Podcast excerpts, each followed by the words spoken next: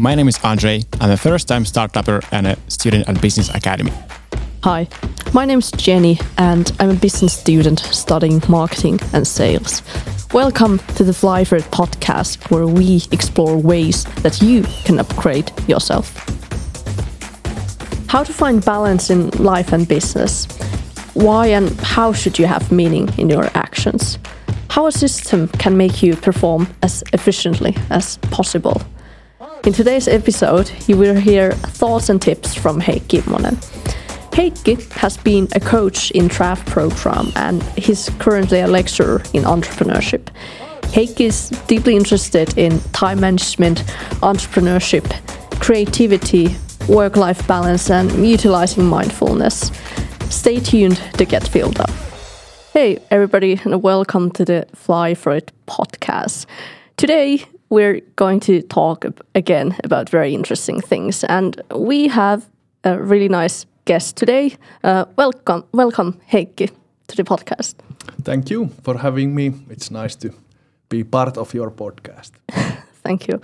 So, me and Andrei are interested about a lot of things. Uh, we have a very interesting topic today, but before we really go into it, could you uh, shortly uh, tell about yourself. So, what is your background? What have you done, or what are your education? Like, who are you, and what do you do, Heikki? Thank you. Um, hmm. Well, I'm going to be 42 this year, so uh, uh, I've had already time to do things. Um, first of all, um, I'm married with two kids. Uh, older oldest will be 13 this spring, and uh, the younger one, Alisa, is going to be 10. And uh, that has been defining a, lo- a, lo- a, lot of me in the past 10 years. So that, that that's important. Uh, also, my day to day work is I work at Karelia University of Applied Sciences. My job involves uh, working with entrepreneurs, startup companies, uh, I do product development stuff, teaching at Karelia, and so on. Um, what else? Mm, from the entrepreneurial side, I think I, I, registered my first company with my friends in 1999. We were 19. Uh, we were just going to start uh, university, uh, our university education it was kind of a hey, let's register a company. We don't know what we are going to do with, with, that, but it's cool. And uh, mm, the two gigs we did, I had the least involvement in those. So one of of us, um, Tuomas, uh, he still is. He's a professional jazz pianist.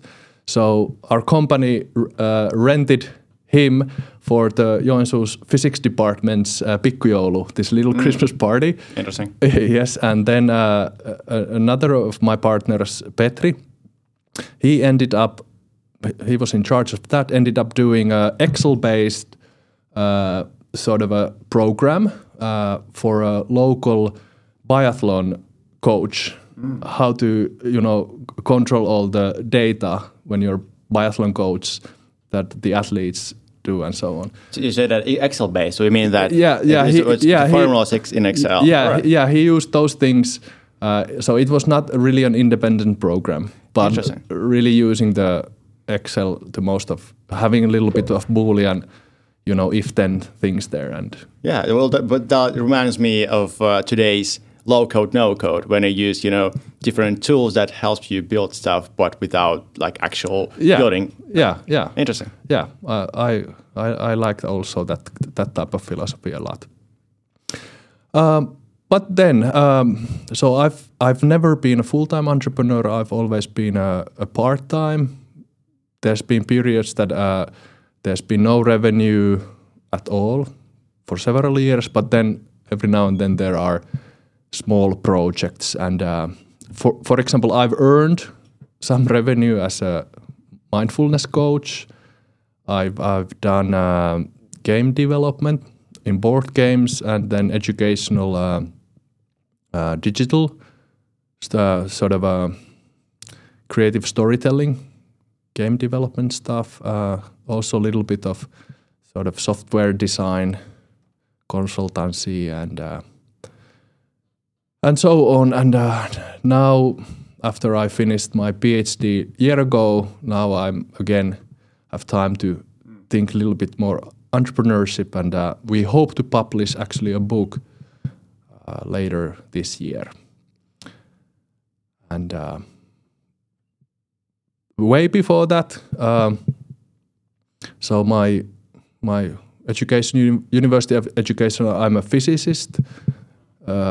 Th- that's the original degree I did, and then as a as a sort of a adult uh, on the side of my job, I, I did my PhD from industrial management.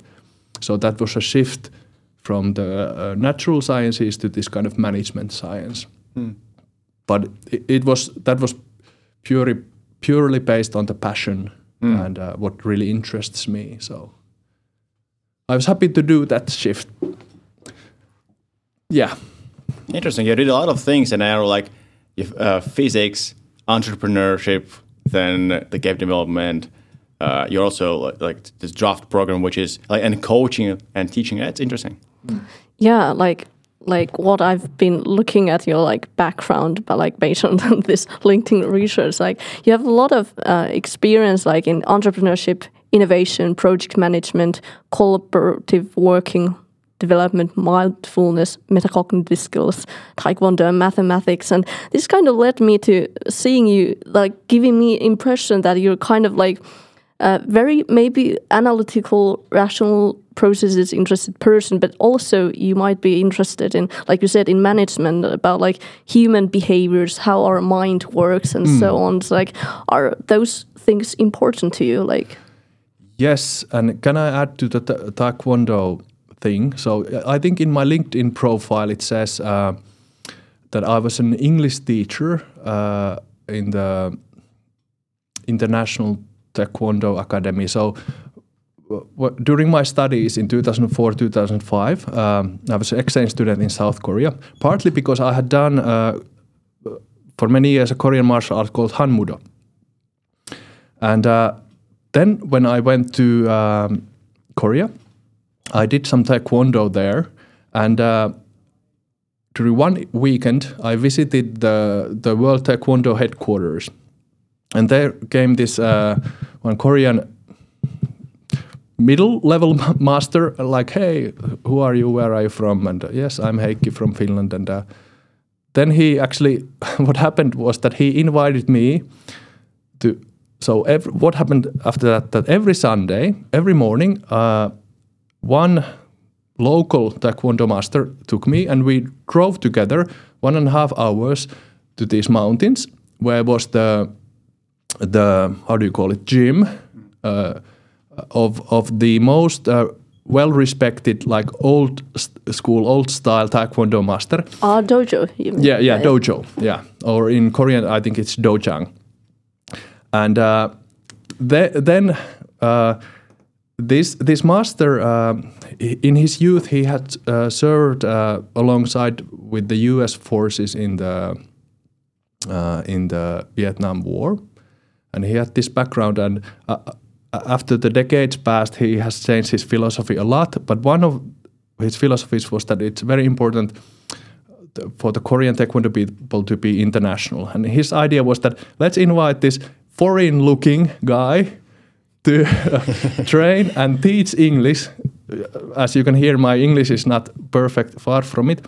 So I went there, and for one hour in the morning, there were these really high, high level Taekwondo coaches and masters, like, uh, for example, uh, head coaches of national teams they've come to study with this great grandmaster and i was teaching them english for one hour and then i could train train with them so that was the story of how the taekwondo thing is in the in the linkedin mm. but it, it was cool because doing that you could avoid the normal when you are an exchange student you very easily hang around just with other exchange students mm. and do that partying and, and that stuff only so that was a good good opportunity. But How, how yeah. did how did you get into Taekwondo? Yes. Uh, so it mostly actually happened just during that uh, uh, that my exchange study year. But my own martial art, what I did was Hanmudo, which uh, is a bit different from Taekwondo. What I did here in uh, here in Joensuu. So, and the story of that in 1997, actually, the founder of that martial art came to start a new class here in uh, Joensuu. Actually, where we are now recording this, uh, we did not yet have the Joensuu Science Park, but there was this old school building, and the first training sessions happened there. So he visited Joensuu once a week, and I had done uh, some Japanese martial arts before that. So there was like this real master coming to Joensuu. Cool, I must join that, and then I started doing that that martial art. That is a really cool thing because um, as a martial martial arts practitioner, practitioners here, like a person who does martial arts, uh, I think that in those like things, um, you need to have some sense of you know control of your own thoughts, how you approach things to learn the the martial arts and so on, and that is kind of related towards today's topics. So systemizing balance in life and business, and hey, why not in martial arts as well? Um, so today we probably want to know uh, about how meaningfulness improves effectiveness and how you could build a powerful workflow. Um, do you want to start off like how and when did you start caring about having a balance between your life and in business? And what does it actually mean to you Okay, excellent and uh, quite comprehensive question. First of all, I, I need to really highlight that all this kind of uh, being systematic and focused and all of all of that is learned.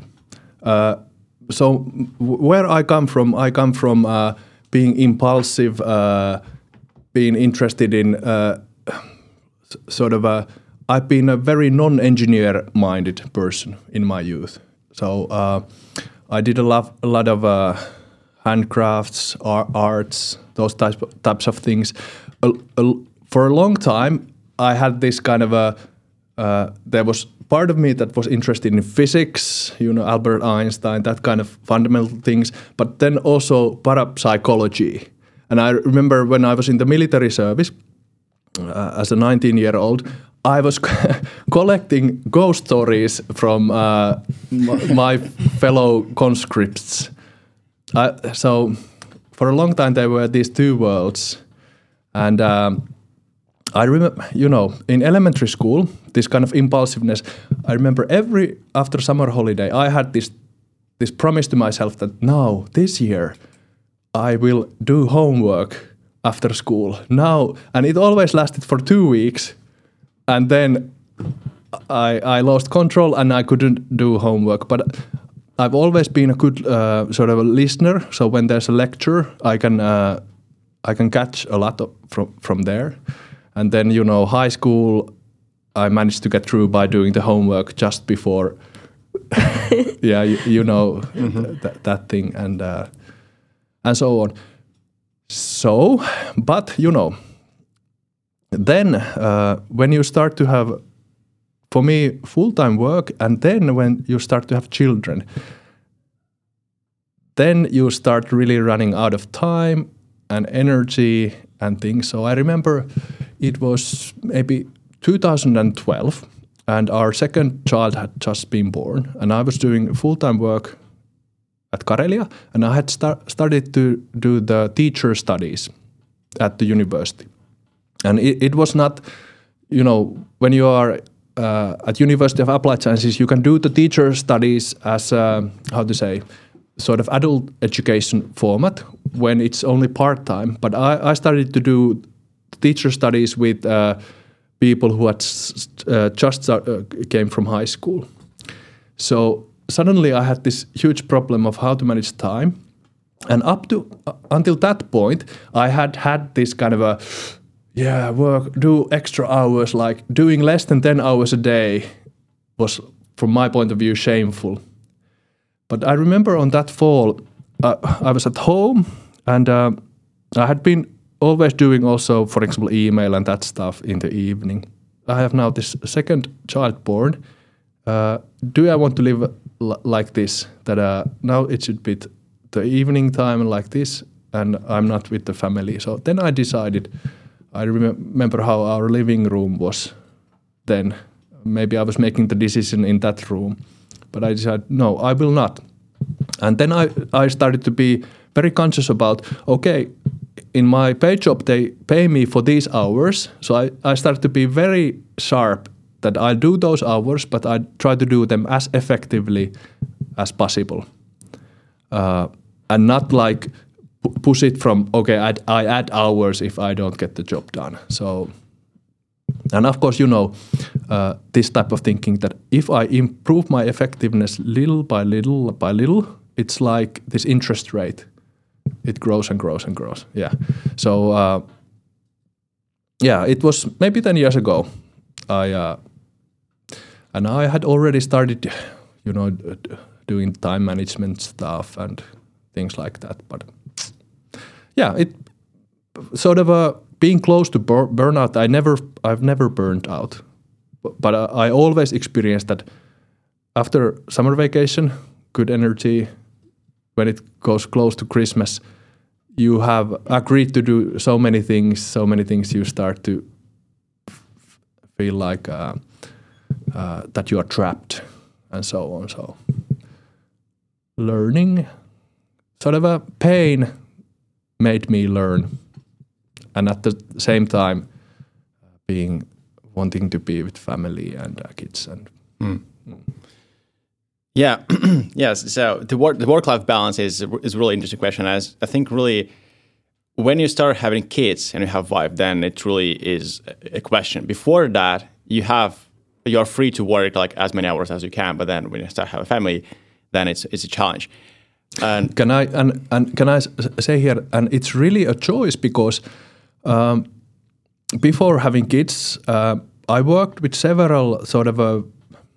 I had the good fortune of working with some people who are very entrepreneurial and creative and productive, and I think they had failed in making the decision because uh, they lived in situations where uh, they did not have good relationships with their kids and uh, and like you could say that from the business side they were successful but on the other side not so and i decided that i don't want to be like that uh, a few episodes ago, I we were also discussing the work-life balance and balance. Uh, actually, the, the, the topic was being present. We talked with Antti Hodokainen. and during this episode, we also talked about balance, and I brought this kind of balance wheel of life. If you're familiar with that, it's just a wheel divided into sectors that uh, symbolize uh, different aspects aspects of your life. There's like career, family, hobbies, and stuff. And I was making a point that in order to have kind of extraordinary results, your will cannot be balanced. So, uh, uh, example can be an Olympic athlete, for example. I don't know, uh, like what is the statistics, but I believe that their life is not balanced. It's of course it's dominated by sports, and if you actually want to be extraordinary in uh, in some field like business or whatever sports, then I somehow feel and think that you're not like it's it's I don't know I don't I cannot imagine that you have a balanced life with family and hobbies and stuff. What is your opinion on that?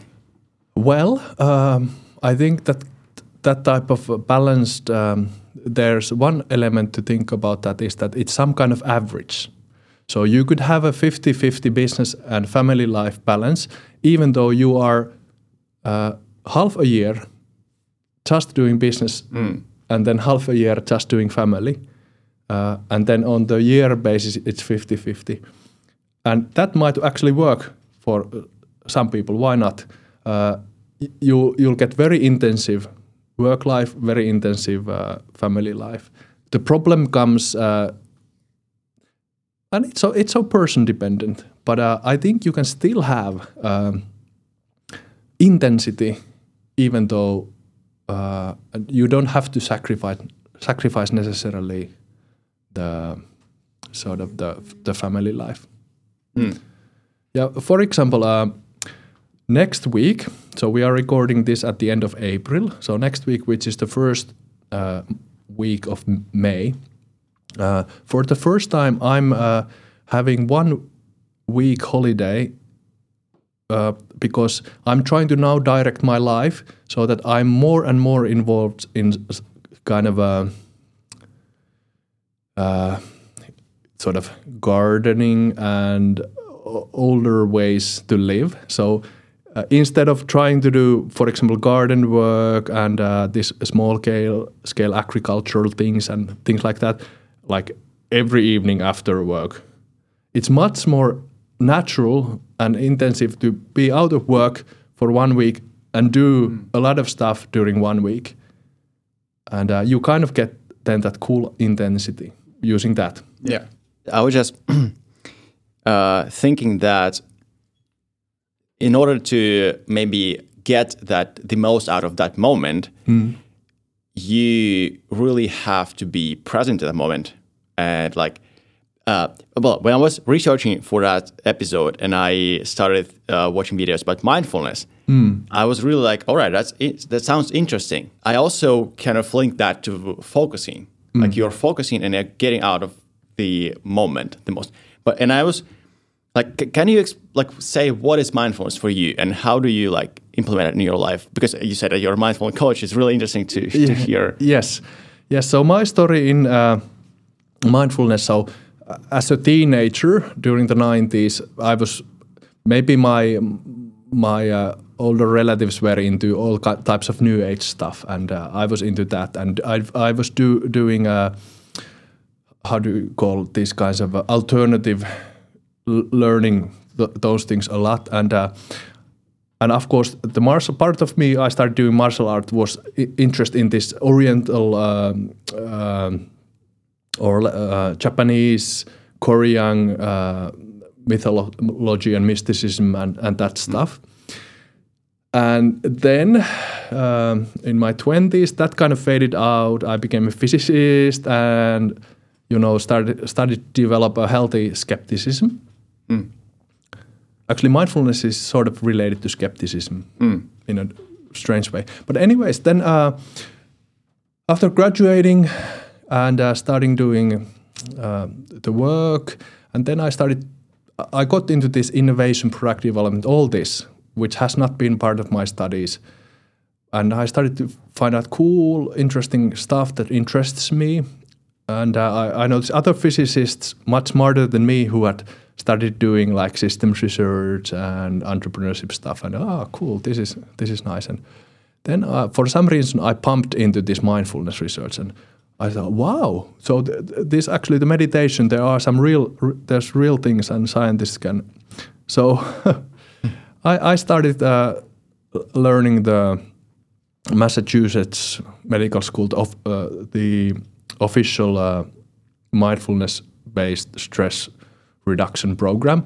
I did not go to US and take the course. I, I ordered the official CDs and started doing those programs. And because I had um, being uh, I've been teaching, coaching martial arts also for a long time, so I'd experienced. I, I decided because it, the mindfulness thing started to work with me. I decided, okay, I can also start teaching this. This is not ve- very difficult.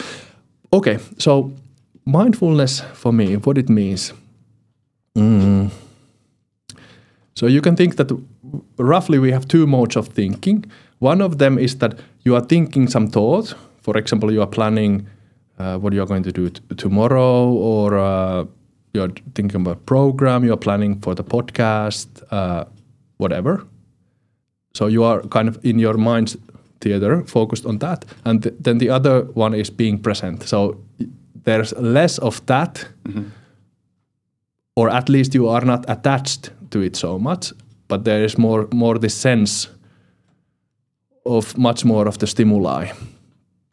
And uh, i remember when i started doing one hour, hour a day the official program after a few weeks i remember we were uh, going to prisma with my wife uh, uh, we drove the car uh, to the prisma's garage and uh, i remember like this uh, this presence really kicking in. Mm. Okay, I'm now pushing this trolley, And that was one of the few moments that I realized that, hey, for years and years and maybe decades, I have been just a thinking addict, just in my own. But it was really cool in that Prisma's garage to feel, you know, more present. Just sort of a first times you could feel that you are. I'm not so attached to this uh, just this thinking train. Mm. Yeah, it's kind of like, you know, it's like sort of thing like if you watch a movie, there's a scene happening. Maybe you have seen it so many times, but mm. at one point you just realize like if you pay attention, you see all the nice details, you like you you get like how do you say not drown in it but you you you remember how uh, when you were in that moment what you heard what feelings were you going through what kind of smells did you like now mm, realize that yeah. you might not have noticed before and it's like kind of makes it more vivid the memory of it when you finally are more present than instead of like you said you just go and do that yeah. versus that yes and um, to be honest, I think focus is not the best word because focus for me that it feels like there's there's some tension, mm. force, but uh, mindfulness when some experience okay now I'm really mindful. There's always a sense of relaxation. Yeah. I, I, when I was when I was watching the videos, I liked the um, word acceptance in the way that you are accepting what's happening with you right now. You're like, all right. And I also, the thing that was inter- interesting, interesting for me is that how do you can use that uh, like methodology to deal with your emotions, especially when you have bad emotions and you kind of accept that the fact that all right now I'm feeling bad, I'm like, or I'm, I'm, I'm feeling scared, but then you kind of choose how are you going to react to that. So you, you feel that way, you accept that, but then you like you decide yourself like how I'm going to deal with it, how I'm going to act. Is that true, by the way?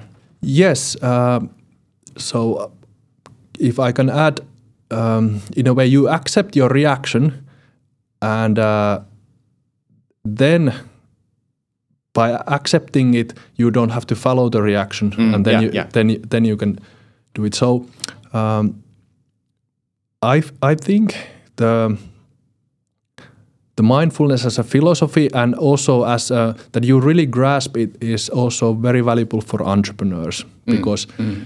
entrepreneurs tend to struggle especially new entrepreneurs with this problem of creating these illusions for how things go and if you've done mindfulness practice you've developed this muscle that you can more have more distance to your thoughts. You believe your thoughts less, and it's easier to accept that okay, things might turn out different.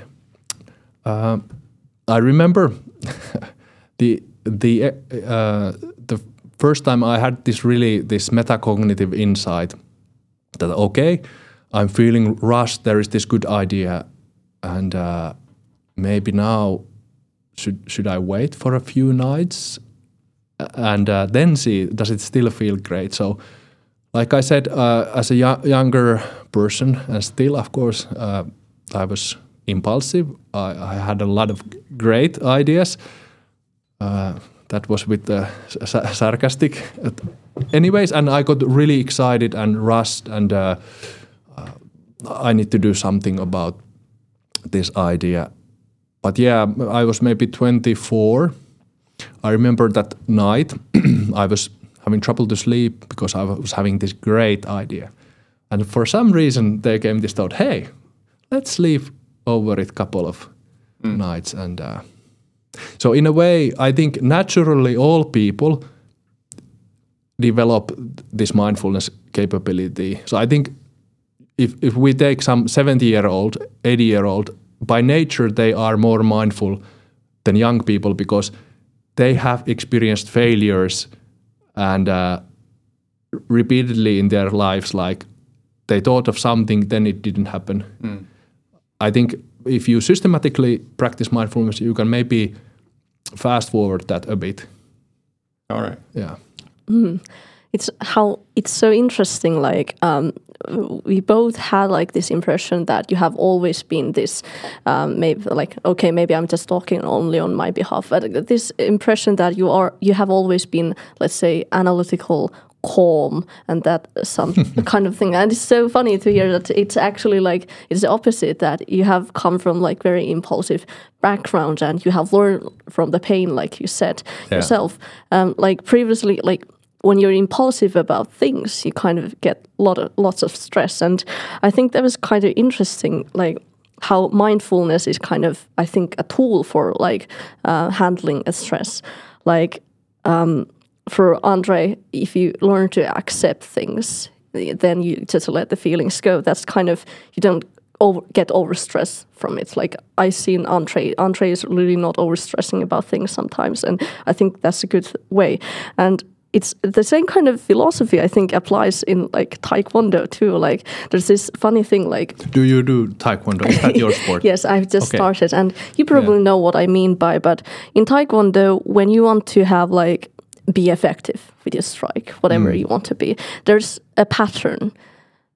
You focus, you relax. It's you know the wave, pulse, motion, whatever. Like hmm. you relax, so you're not tight enough. Like it's not Yeah. too tense, and then you strike, and that's like you have to have self of relaxation, calmness to be more powerful, effective. I would say, and that's like very cool. Like how that has shown from your path of life from the start, and in Taekwondo as well.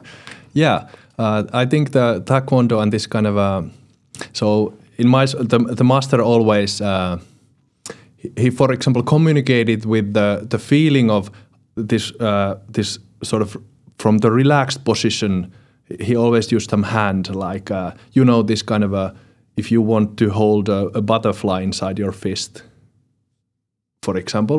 So if you squeeze it dies. I- if it's just like uh, if if if it's not focused, the butterfly will disappear. But it's like relaxed control, and then from there the speed comes. And uh, yesterday, uh, I was watching NBA games, uh, basketball, and um, so I started to play basketball four years ago. I had not done that at all, and. Uh, th- then ever since I, I've watched a, a lot of games, and you know, it's so nice to observe these super athletes. Uh, you would, and they are fast, and you would think that they are somehow rushed, but the, the best ones really just are so excellent because they all the time do their things from the point of relaxation. So they they uh, dribble the ball and only uh, they try to do the basket from the point where they can actually do it uh, with relaxed body and technique because if they try to force it uh, the, the the probability of uh, getting a basket drops. So Yeah. it was yeah I, I was i remember consciously thinking about ah this is like re- re- remember thinking to my martial arts background like ah th- this is what the master is talking like. From from he always said from from pehmeys. Just Finnish word yeah softness I, when I was uh, also the, the, watching the videos and reading about mindfulness, I, I also thought that well, that's really helpful for entrepreneurs because that can help you make more, like much uh, better decisions. Uh, I mean, uh, actually, that's true for me. When I said that uh, being like kind of over positive about your your ideas, I'm like that. I'm definitely like that because I, when, uh, whenever I get an idea, I'm like, that will totally work. That's like best idea ever. But then uh, when it doesn't work, and I'm like, oh, that doesn't work. And I also uh, over or underestimate the amount of time that some ideas will take to to uh, to do to realize. Yeah. And that's that's kind of uh, I'm, I'm too much trusting myself and these kind of first intentions, first ideas. uh, there's a different there's this different uh, emotion and interest when you have this narrow interest like oh this is like and th- that was what i used to have as a younger but but then there's also the deeper type of interest which is not so much uh, excitement but it, it feels it feels more grounded i- interest. And when you have that, uh, that that uh, you can trust a bit more because uh, because then it's it's more broadly based on your whole experience, not like narrow thing. Yeah, I think I get what you mean, like cash flow, if, if I put it in a money way. Like if you're dependent on only one type of income, and that kind of at some point get you know kick, kicked out, you will be you know devastated. Um, if your values are only on one thing, and that is taken away from you, what does that do? do to your mentality.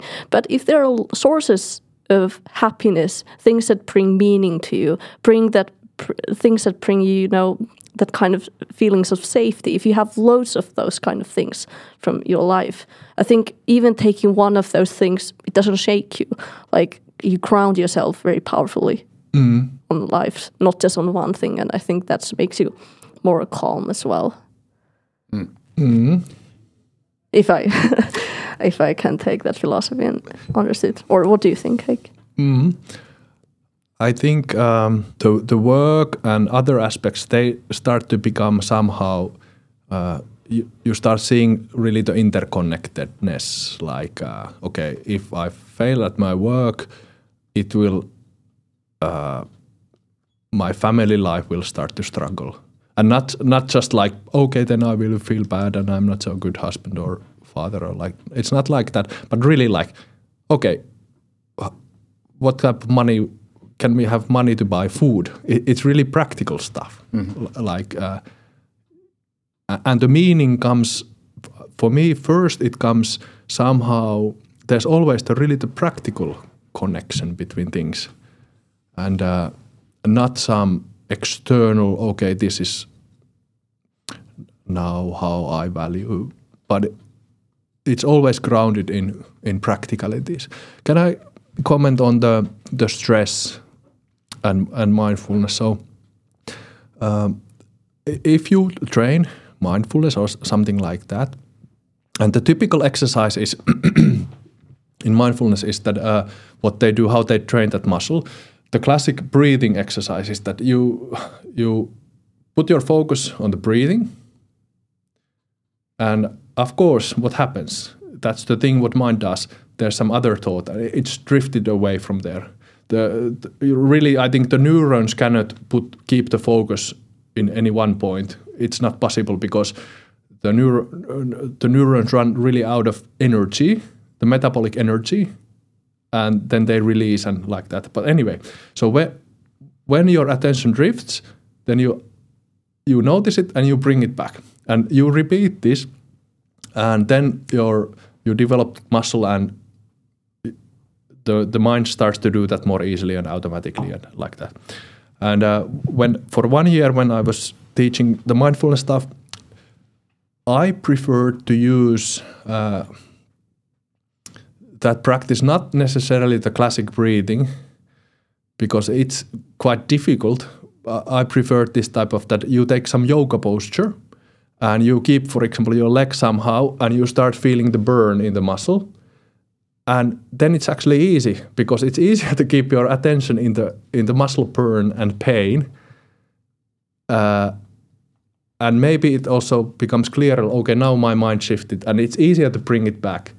So I, I I like to use those types of uh, to keep the pain point as a as this kind of a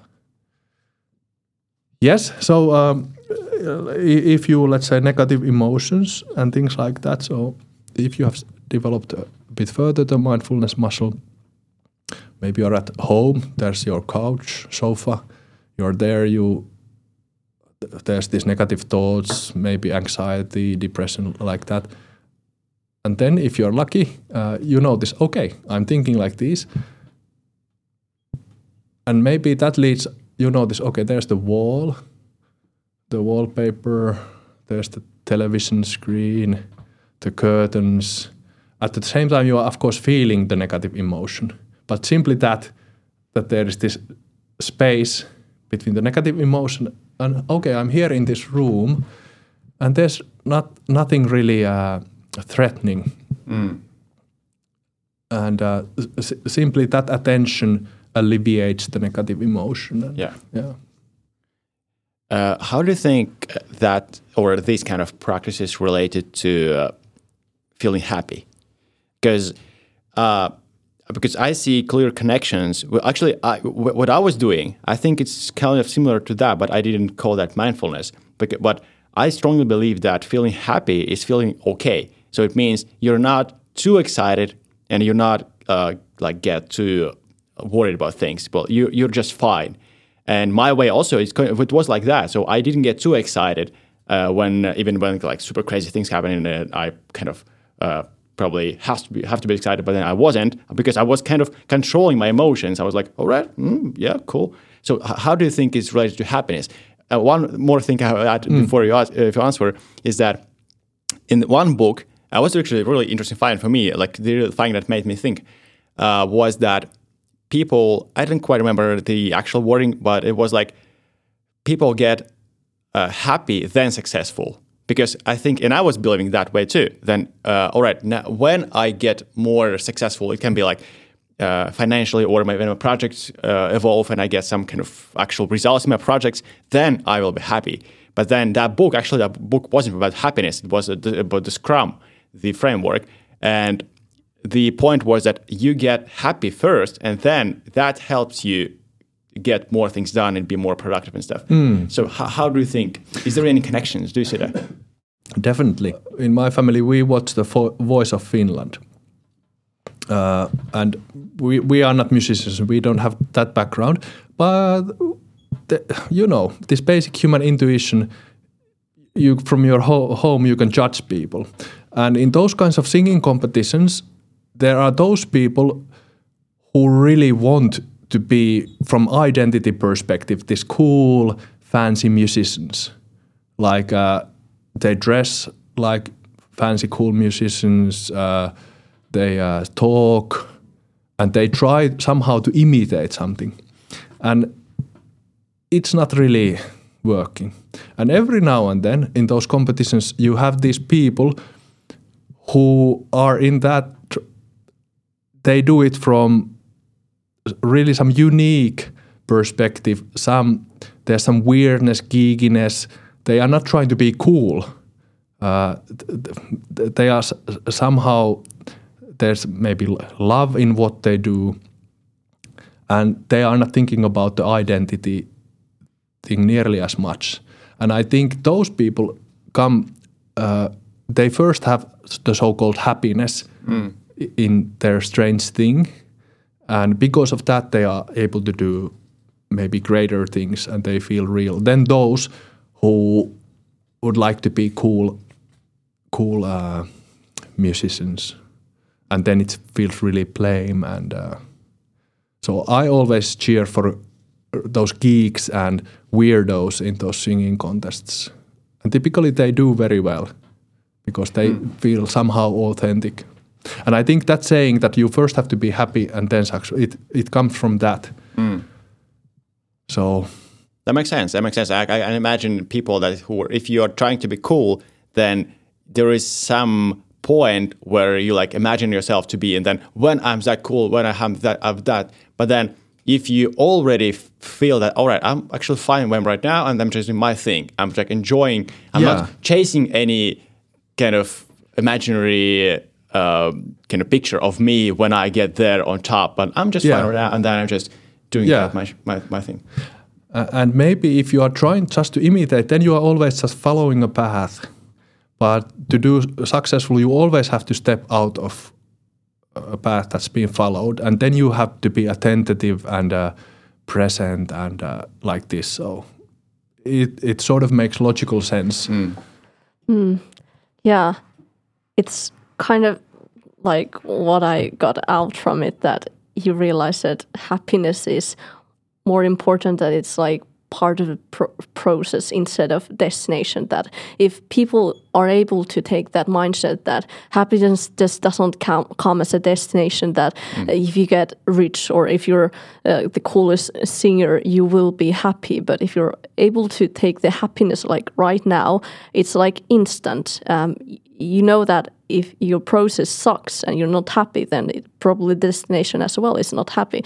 So if you're able to make your process that you're happy, authentic yourself, then the destination is probably happiness. And I think with happiness comes success.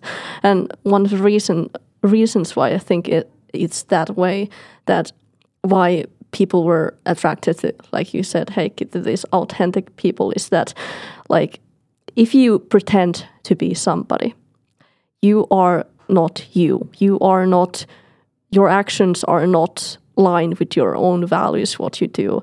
And pretending also takes energy, right? You have to like cover things that you naturally are. But if you work towards your natural instincts, then you save energy because you don't have to resist on against things that are unnatural to you. So then you have this massive energy source of energy when you're just being your authentic self using your happiness and all of that stuff but isn't it the cool paradox that hmm? when you are not trying to be something uh, and you are authentic but then you are what you're actually feeling that you are not feeling that you are i'm some specific but you are actually in a position that it's very hard to define who who you are, and mm. I mm-hmm. I think um, um, th this feeling of authenticity it's uh, it's perhaps it's this kind of process like, and it, you also feel that it's hard to grasp what, what I, uh, am I really. Mm. Mm. So it's uh, then you don't worry about identity and that type of stuff. Yeah. Because it's you don't try to compare yourself yeah. somebody because you know that you are just yourself. Yeah. And then then who am I? Like you, you, are it's it's uh, mm, more like that. Yeah. And also like imagine if you try to pretend that you're somebody, then it's also like stressing that you know that you're just a cheater. Like I'm not like mm. just acknowledging things like that also I think stresses many people. Hmm. But yeah, all of those things definitely improve like probably effectiveness. Like when you're able to be more mindful, you stress less. Maybe you can be more authentic. But you said um, everything is learned in your life. You mm. came from impulsive background. Um, has there like you know been ways that you design yourself to be more effective? Like, let's say, have you had some kind of things to make have this powerful workflows or so on? Mm. First of all, I need to say that it's good to have both. It's good good to have that that uh, impulsive uh, thing as a driver, and then it's good to have uh, the uh, also the more systematic and in ideal case, you are able to have both of these mm. things going on. Um, how, how, mindfulness is linked to all this is that uh, um, it gives you, well, if I don't use the word mindfulness, if you are patient and you give yourself time to think, consider like uh, many things in your life uh, then you of course you make better decisions uh, when you are able to take into account the the bigger picture because then the little thing you do it's better fitted not just uh, at the small scale but also at the bigger scale. So that's why patience is is so good good. And how that happens in practice so for example what I do, and uh, I know many, many, many people do that once a week. For me, it's Sunday morning. I uh, I do a plan for next week, uh, and that's I'm removed from the normal day work. There's been a couple of nights, and then I can I can see the a bit bigger mm. picture, uh, and it's easy to do the next week sort of plan. The plan is, of course, it's it's I have this maybe relaxed plan. But anyways, I, I, can see the bigger picture, and then I know that the things I do, for example, on on Monday morning, are I'm okay to do it because it, it's in balance with the bigger things also. That's really interesting perspective. I didn't think didn't think, think about that. Like because when you planning your your uh, week on Sunday, you're actually out of your kind of out of rush. You don't you don't have to like I have to do it right now. You can actually able to calmly think like what the things are like important for Yeah. next week. Yeah, and I think that that's a really really old thing. It uh, you know. Uh, in Christianity, there's the the service on Sunday, and I think traditionally that that has been a place where people have thought of bigger things and congregated, and uh, mm, also also pre-Christian and non-Christian traditions. There's been always this. Uh, the week has been an important as, aspect, and that's uh, sort of the, the the last day of or the Sunday. It's like the top of the week. Like you can think of it like a mountain or hill. It's the top, and from there you can see further. And when you can see further, you can plan. And when you are uh, again down, you know a bit how to, how to navigate. The mountain metaphor is good. Yeah. um, uh, now it also comes to an interesting thing because what you're describing for me, uh, as I would call that, is uh, systematic thinking. As you think of uh, like things as, as systems, you're not thinking about necessarily, or of course you take into account them, but you're also trying to think like how those elements of the system interact with each other. Uh, that, uh, what I mean by that is like the, f- the first interesting thing is that uh, as we can see, family and career are a part of your life. If your life is a system, then your family and career they're parts of that, and they interact. And I one one day you, you made an interesting point that uh, the family gives you context. If you are just focusing on your one thing, one element, it's career, and you are not thinking outside of your career, then you, your decisions, the quality of your decisions are not so good because Yeah. you don't take into account other aspects of like your and others' life, which is family and uh, the content coming from that. But also, that kind of systematic thinking, what I mean by that is that you're able to see much bigger things and you see those interactions. I give a slightly different example uh, here, like Greenpeace. Is, is, uh, that's a good example for me about systematic thinking. Yeah. Because when you take Greenpeace and thinking about just uh, it's as an organization and they're and then you think all right they are solving these kind of ecological problems. Uh, and you see that as, as, as an element of greenpeace. But then when you start thinking systematically meaning that you try, try to think what kind of other elements interact with that organization and you start realizing that all right they are trying to solve these kind of ecological problems. But then, what if there is, was no ecological problems? Then Greenpeace would not exist because there is no problem to solve. And you started thinking, all right, Greenpeace is actually in, like kind of they're interested in having those ecological problems because they then they have enemy to fight with. Yeah, they have a purpose. Yeah, because otherwise, they would, like, and they were, if there's ecological problems, they would uh, get funding and all that, that Yeah, things. there is so, that. Mm. Uh, that's what I mean by also systematic thinking. That you're able to see those elements. All right, there's Greenpeace, but there are also problems uh, uh, that are solving. And there is no problems. There is no Greenpeace. You, and that's what you're like. You, s- you use that metaphor of mou- uh, mountain, and you see those things as elements, and then you're able to connect them. And that's that's what what is the power of that. And again, coming back to the entrepreneurial thinking, I just really think is is really important for entrepreneurs also to try to think that way because then you can connect elements. You can see the connections between them. Yeah.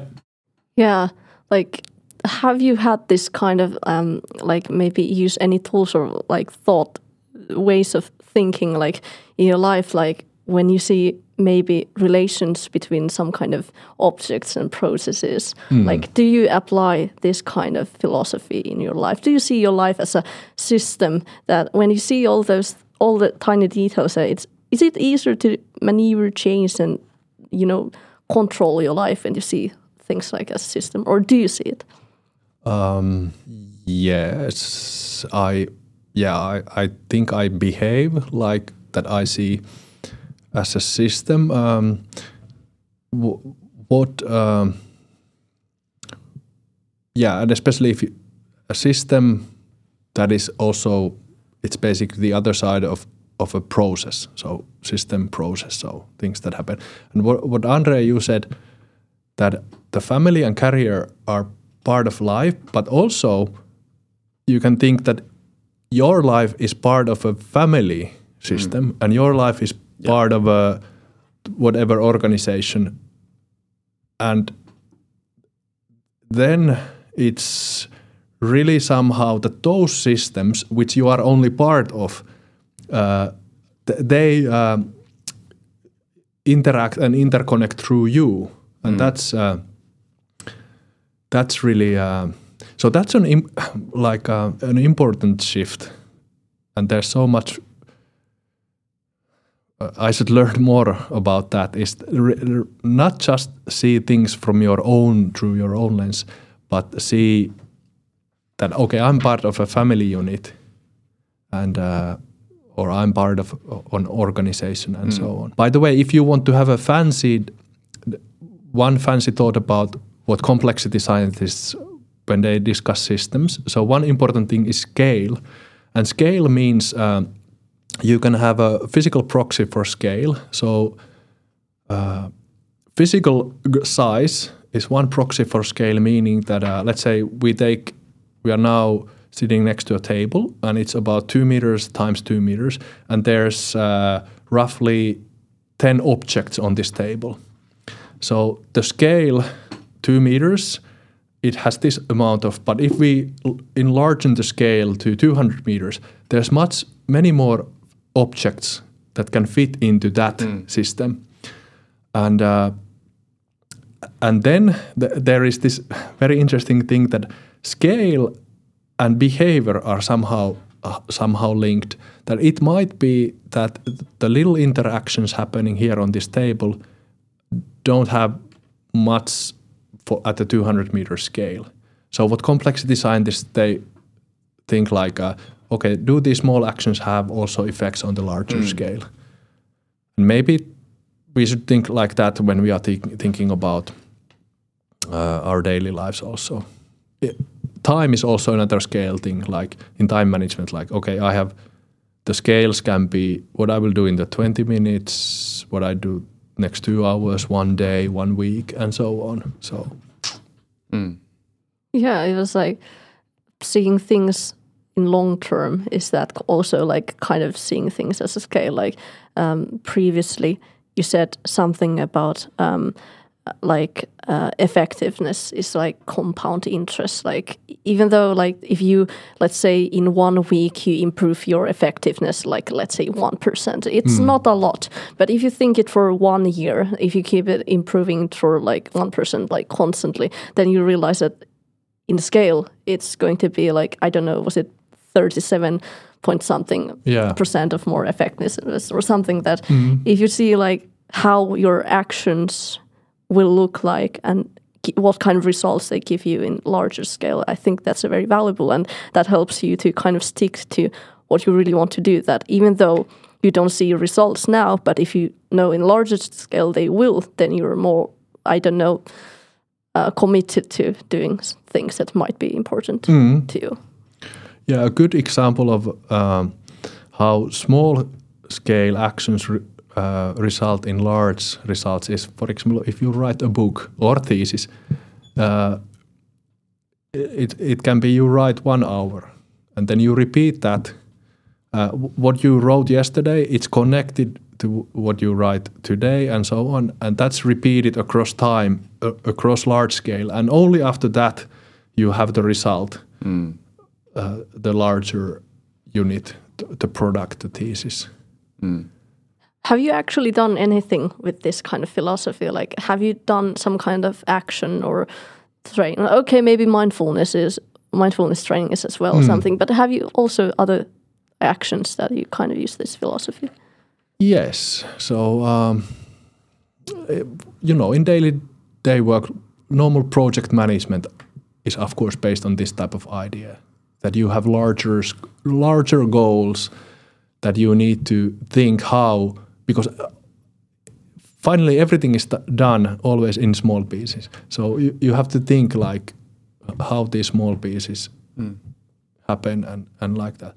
And for example, the, if we think of the improvement idea, then it's, um, for example, my time management system. That's been iterated for 10 15 years. Uh, I'm doing tweaks, how to improve it. It's getting better, uh, and so on. Um,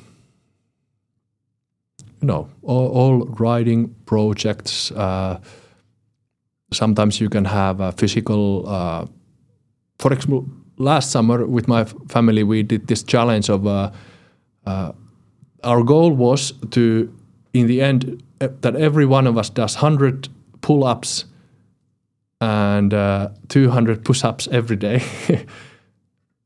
and not as a, a one go, but like the total volume Yeah, that during the day. yeah, and we we started with one pull up and uh, one push up. Then the pu- number of pull ups you do per day uh, doubles every uh, not not doubles, but uh, increases one every second day, and the number of push ups increases every day.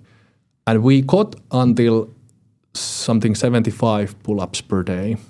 But then the volume started to be so big, it we were like late in, in the evening, like everybody in the family was pressuring the other. Ah, you have not yet done, and ah, and and doing. But it it, it was very nice to, to do that as a family unit. So we were able to motivate ourselves better as a family unit because you didn't want to get behind. Yeah. Uh, about dividing things into smaller parts, uh, I, I really like the, I don't remember where I he- uh, I've heard that, uh, but that uh, when you have to uh, build a spaceship, you don't build a spaceship. You, this like how do you build a spaceship? Like you don't build as, as one piece. Of course, you divide that into smaller pieces. Right? You have to have that. Let's say like the uh, thing, a kind of engine. Then you divide engine into smaller parts, and eventually you just have all right. That's the bolt. There is a nut. We have to connect them, and that helps you. Uh, about writing thesis, actually, uh, one one of the teachers suggested that you do that every day for some period of time, like for one hour. I tried to do that, failed during the first week. the thing is that uh, then uh, I actually that's the, book actually this the Scrum that I mentioned uh, uh, earlier. uh, there was like because of that book, I've developed my productivity rule, which says that one day one project, and I try to work on one project during one day. So I don't. I now I think that it's it's not productive, at least for me, if I do some one thing every day for s- small period of time. Rather, I would like to do that one project like the whole day because then I can say, all right, uh, now I can focus. I don't have to worry about anything else. I just there was like this one day uh, booked for that like big thing. Sometimes I got into well, I what I call uh, like crazy scientist mode. Uh, it ha- last time it happened like, actually uh, two or one week ago when I had Corona and I had I had to sit at home, and then I was like, all right, how to sit at home, I ha- and then uh, I wanted to develop one website for one of the projects, and I got into that mode. What I, what I call that? Uh, actually, that's that's called by myself like crazy scientist mode after the Per- Perelman. I think Perelman is the math- math- mathematician that solved the what was the problem he solved? I already forgot. But anyways, as the story goes, that he went into some cabin in the forest and was doing that mathematical things for I don't like for, for several months probably. So the the point is that you're absolutely kind of uh, outside of, of the world. You're just in that one thing and you just focusing on that. And I got into that mode uh, just last week when I was working on the website. Yeah. Meaning that I could not think about anything else. Yeah. The messages, the other projects, I just I didn't work like to work uh, uh, about anything of, of them, and I really like that. But the problem here is that it's not quite sustainable. You cannot do that like every every week. Yeah. So, but uh, that's kind of challenge for me because I, I feel good when I'm in that mode, and I feel bad when I'm trying to do those small things. It's much much harder for me to do that. I want to comment on that if it's okay. Sure, Um, that, that's why you're here. yeah, the good thing, let's say that um, let's compare these two strategies. The one that you do 10 hours once a week, one one day fully, and the other one is where you do two hours every day. The problem with the one once a week, one one day is that uh, it's much riskier. Uh, if something happens during that day, uh, then you lose for some reason, and then you lose so many hours of work. So in the other option, you can have uh, you can lose one two hour session, and you still produce eight hours. So would you describe that uh, that person who went to the gap- cabin? That's really the secret. So when when you really realize that doing let's say two hours every day, nine o'clock to eleven, to this thing, it's really that I am doing something that's related to much bigger things. Uh, because most of things we do during our uh, day, they are noise. Like, okay, uh, do I drink co- coffee from this cup or another looking cup? It, it, it doesn't matter. It, it doesn't, you know, it's, it's, it's not related to anything larger scale. Or do I watch this from Netflix or uh, do I walk this route or not? Uh, so when you realize that it's really th- this thing, if I do it every day, it's it's connected to something maybe even larger than me. And then you should start tweaking your environment and systems and processes that you are able to do it. Uh, so, for example, when I wrote my uh, dissertation, uh, I had this I really learned to manipulate and make my life in such a way that I get the, the writing hours every day. Simple things like I always drank coffee uh, only when I started writing. So there's this positive. Fe- I don't drink coffee right when I wake up. I drink it up two hours after waking up, and then when I st- it's the moment I start my most effective work. Typically, from eight to nine, I do email. I do all of yesterday's email. So I use the yesterbox tactic. I don't. I try not to answer any email on the same day. I always answer them everything on the next morning from eight to nine. So when it comes nine o'clock, I can reward myself with coffee, and I drink the pleasurable coffee when I start doing my important work. That uh, uh, goes to the future, so to speak. And uh, I've learned to control my calendar, so there's there's not. Um, I will get those free hours and so on. For, so, for example, I I use this tactic that let's say my colleague invites me to a meeting that happens 22 days from now, and it's Wednesday, it's afternoon, two o'clock. And if in my calendar I don't have anything for that, so it, it's now in the afternoon. So right after I have the meeting booked for afternoon, like we have this for the morning, I immediately make reservation for the whole morning time for focused non-meeting work. Mm. So the first meeting on the day always decides that are my meetings happening on the afternoon or in the morning. And if it's the first meeting is on the morning, then I do afternoon focused. So my calendar has these two. Mm. So for example, today the podcast is this kind of a meeting. So the whole afternoon is reserved for focused work, with the exception of uh, one thesis meeting at four o'clock. Yeah, that's like that's a really, really, really smart way of seeing um, like focus. Like you're systemizing from small things. Like you're being very like it's ah it's it's a, like you're being so mindful about like how you drink your coffee when at what situation. Like you're positively enhancing your you know those um how do you say Neurons. focus muscles. And it's like it's a small thing now but in larger scale you're going to be super focused okay? Maybe not superhuman focused but, but more focused than you could be. And and being mindful about like how it affects like having those meetings and then you know r- putting them in certain rhythm having a certain rhythm uh, during that day and having that flexibility so nice like um, and that kind of brought me to this one thing that I already mentioned in the previous episodes. But um, for me, a powerful workflow means that with the use of routine, I'm tapping into my potential as much as possible. And for for example, I learned from the book keskittymiskyvyn elvytysopas in English, Concentration Recovery Guide by Huotilainen and Moisala that in order to function efficiently, you should have a certain rhythm in your daily task. Like, let's say your mornings, you start with routines, proceed in flow with your challenging and creative task. Yeah. On afternoon, do less challenging task, and evening, spend maybe time with your family you care about, and then end the days with routines before bed. And that's kind of very related to the thing that.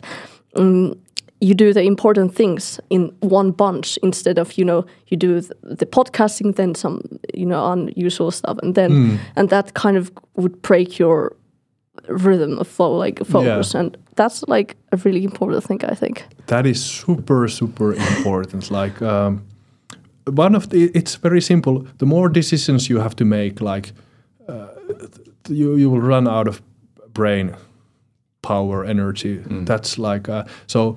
If you do a weekly plan, that already makes it much easier to make decisions at the day day level. So uh, in my weekly plan, what's fixed, of course, are the meetings, and then I have a X number of. ho- Hopefully, it's typically fifty percent of my working hours are those I control myself, and uh, I don't decide exactly that on this day, on this hour, I will do it, but I have a sort of a list for the whole week, and then I navigate, manage during the week how I will then do those Yeah. but it's uh, some people uh, put uh, like they decide I will do this here and then and now, and it doesn't work because life is too changing. Your energy levels vary. It's better to have a nice balance between adaptability and and control. Uh, you have to develop develop this, but really this. Uh, so for the past five years, I've been very much into, you know, tradition and mythology and the old ways of thinking. And, uh, you know, one of the things, uh, uh, images I had that in the old days, uh, life was very boring. There was only like farming and, uh, you know, cultivating uh, some rye and you had to toil. But then, for example, I, I've started to study, for example, how the old Finns used to live, uh, for example, 150 years ago, when uh, the farming was not yet a perfect skill. And what's interesting is that because of the bad weather and everything, you couldn't cultivate only one crops. You had to cultivate many types of crops, uh, many types of vegetables. Uh, you had to do hunting, fishing, and uh, you know big berries and so for a long time our ancestors lived in like they had to earn uh, like uh, their living from many sources. And they had to balance i think much more higher complexity actually than we. Much much higher and the way they organized which is pretty incredible for them all of these things happen in periods of weeks. If you think of harvest or uh, what is it, the English word when you put the seed to the ground? planting Planting, seeding. uh, fishing, uh, hunting, picking mushrooms, berries. All of these are actually in the nature happening that you must get the timing correct or you won't get anything at all or very little. So fishing is a good example. Okay, you can catch, for example, pike throughout the year, but it's really the most effective during the spring when the pike have their uh, is it spawning? The, the, when the pike come from Yeah, the deeps yeah. to the mm-hmm. Mm-hmm. and to make babies, and that's when they are close to the shore, and then that's when you can hunt them very easily. Yeah. And for example, that wisdom is captured in Kalevala, for example. So even though that you pr- probably can do that anytime, Yeah. you're, you're looking for and thinking what is the most effective. Like, yeah, you are looking at spot? that 20 80%, the Yeah. Pareto distribution. When it's the 20% time when I will get the 80%. percent Mm-hmm. And then you, you start to think, okay, how does this apply to my non non traditional way of living? And then you start to see, ah, there are these patterns. So I should focus this effort on this and this effort on that. I, I know some podcast professionals can record, for example, 20 episodes during a two week period, for example. Well, we're, we're actually were thinking about about something similar, but we're thinking about two or maybe even three episodes, uh, just like during the one day. Yeah, Yeah, because then you don't have to set up the Yeah, yeah, that's- microphones that's true, and that's true. yeah. Then probably you have to be really because for some people, maybe for me at some point, yeah, uh, t- talking might be kind of. Uh, you get exhausted after a long period of time of talking and thinking because when we are recording, we're probably actively thinking and trying to, you know, Yeah, you run out of, Yeah, but but that's smart way. Uh, that's actually uh, yeah, of course. And if you uh, record videos, for example, of course you want to do that like during the one day, or like YouTube or stuff like that. Sure. Yeah, and then, then you can start grouping your actions. Okay, if I do this at the same time, what happen actually happens? I reduce the complexity, so I don't have to do so many small things on the same day. I focus, and then I get more more results. But this is a scale a scale thing. Like uh, the same logic happens at the week level, but also at the day level. So it's not breaking this philosophy if I focus for two hours on my thesis during the morning after the cafe. So you have these patterns of focus at the day level, at the week level, at the year level, and so on. The thing about why I I'm kind of not into uh, two of one hour sessions during the morning is like uh, maybe I'm inserting wrong that term that also was in, into Scrum book. Well, well, the term was context switching. Well, because when you switch context, that's you're you're wasting energy. The, the example in the book was that if you have well, it- it's slightly different. If you have uh, multiple projects going on in your life, then uh, like to switching the context from one to another, you waste time. The, the, the data was like, if you have five projects, you waste seventy five percent of your time. Just like it's it's wasted. It's not into project A and project B. It's like nowhere. And that's why I also thought, all right, so if I have to, because uh, before when I just started in the in the business academy, we had like this desire to, all right, we can do this and we can do that. And I was planning my day like, all right, I can do this project A for one hour, and then I like straight after ne- next after that, I will do two hours of that project, and then I switch to that. And well, that wa- wasn't working at all because you cannot mm. just, all right, now I'm switching to that. Yeah. So that's why I'm kind of skeptical. Like, how can you? But of course, that maybe depends on your focus. If you can go into the focus mode, and then you can just, all right, now have a meeting and switch to the meeting immediately. Then it might work. But I'm just skeptical. That's why I'm skeptical, skeptical about it. Hmm. What if it's if it's like like trained that kind of focus that kind of switch and you kind of if you do systematically like on a weekly basis that you just you know let's say you have the podcasting in the morning and then you do the I don't know let's say the emailing and all this stuff and you do that repeated repeat repeat like you repeat that that kind of thing. Then mm-hmm. it just and like you said like when it's like not one day like whole day dedicated for one thing it's like r- less risky that it like i think it's good to have like flexibility that mm. you can allow yourself like I, I have this intention that if i have a day that i have like super focus day that i feel that today i'm just going to do insane results and have some great productivity and if i have the flexibility let's do that but i think yeah it but uh, what did you think Heikki? very good. The practice thing is it definitely is a thing here. So I my brain has learned that I will first do the one hour of email and WhatsApp. Uh, I try to put all that. So then Communication hour. yes. Um, in this type of organization, the, the, the email is really it's uh, you have tens and tens of emails, so it takes. But then I have done it all, and it's great feeling. Around nine o'clock, uh, I can, you know, walk around if I'm doing remote work. I can maybe load the dishwasher, start making the coffee, uh, and th- then it's a few minutes. I can leave the email thing aside, and I'm ready for focus. But uh, it helps that if you have that during this week, my focus hours will get to a similar thing.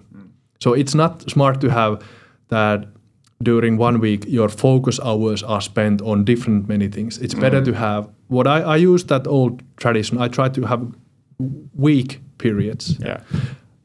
and because I what I've been doing, I've been doing already quite long time. The I mean my work at Karelia. So I really have I have this Excel where uh, for every week of the year, uh, uh, I I know roughly what I will do on that week, uh, because uh, if I don't do it during that week, uh, it will mean trouble, a lot of trouble.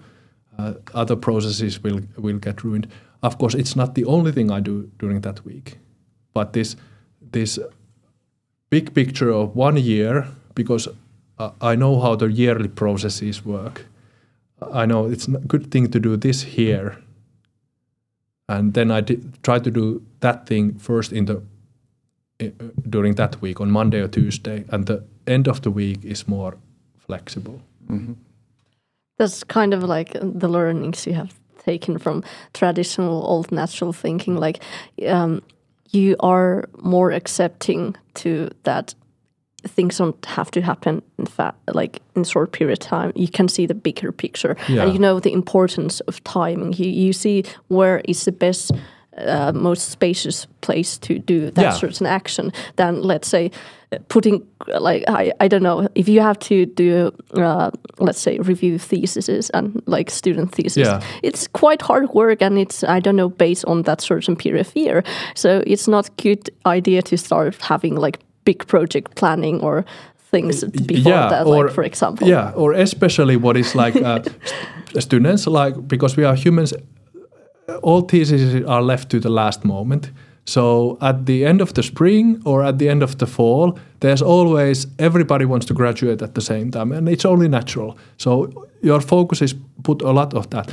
You should not plan to write publications or things like that during that time. So the publications, the most of my publications are written uh, in January, February, or uh, late August, early September, because then there is room for that. Yeah. By the way, this week, so normally people who think of themselves as creative and often really are sometimes struggle that okay if i am this like systematic and focused i will lose the creativity but what i have really discovered that when you the purpose actually to manage time is to make the most out of your creativity that's really the the thing Y- you want to do it like that so My favorite quote is one of my favorite quotes is. Uh, uh, now I forgot my favorite quote. No, wait a second. I, I just yeah, Oh, just that's a good to- quote um, well, well I, I, I get another point, but I just I'll just remember the quote. So the, the the creativity happens during the process. It's not like now I got inspired, now I got the creativity, and then I just do some work. But it uh, that, that's one one of the thoughts.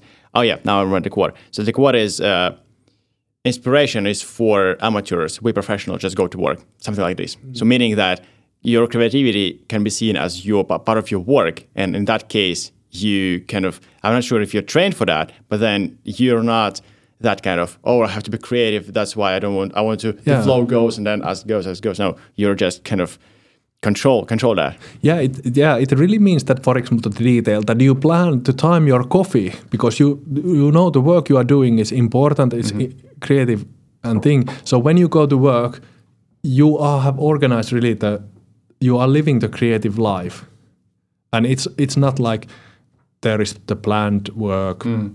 blah blah blah. And, and then you need to have the inspiration, but you have really made it so that Yeah. You mentioned about like how you don't think that kind of having a system or being uh, like kind of controlling your creativity is not a bad thing and it doesn't cre- uh, like kill it.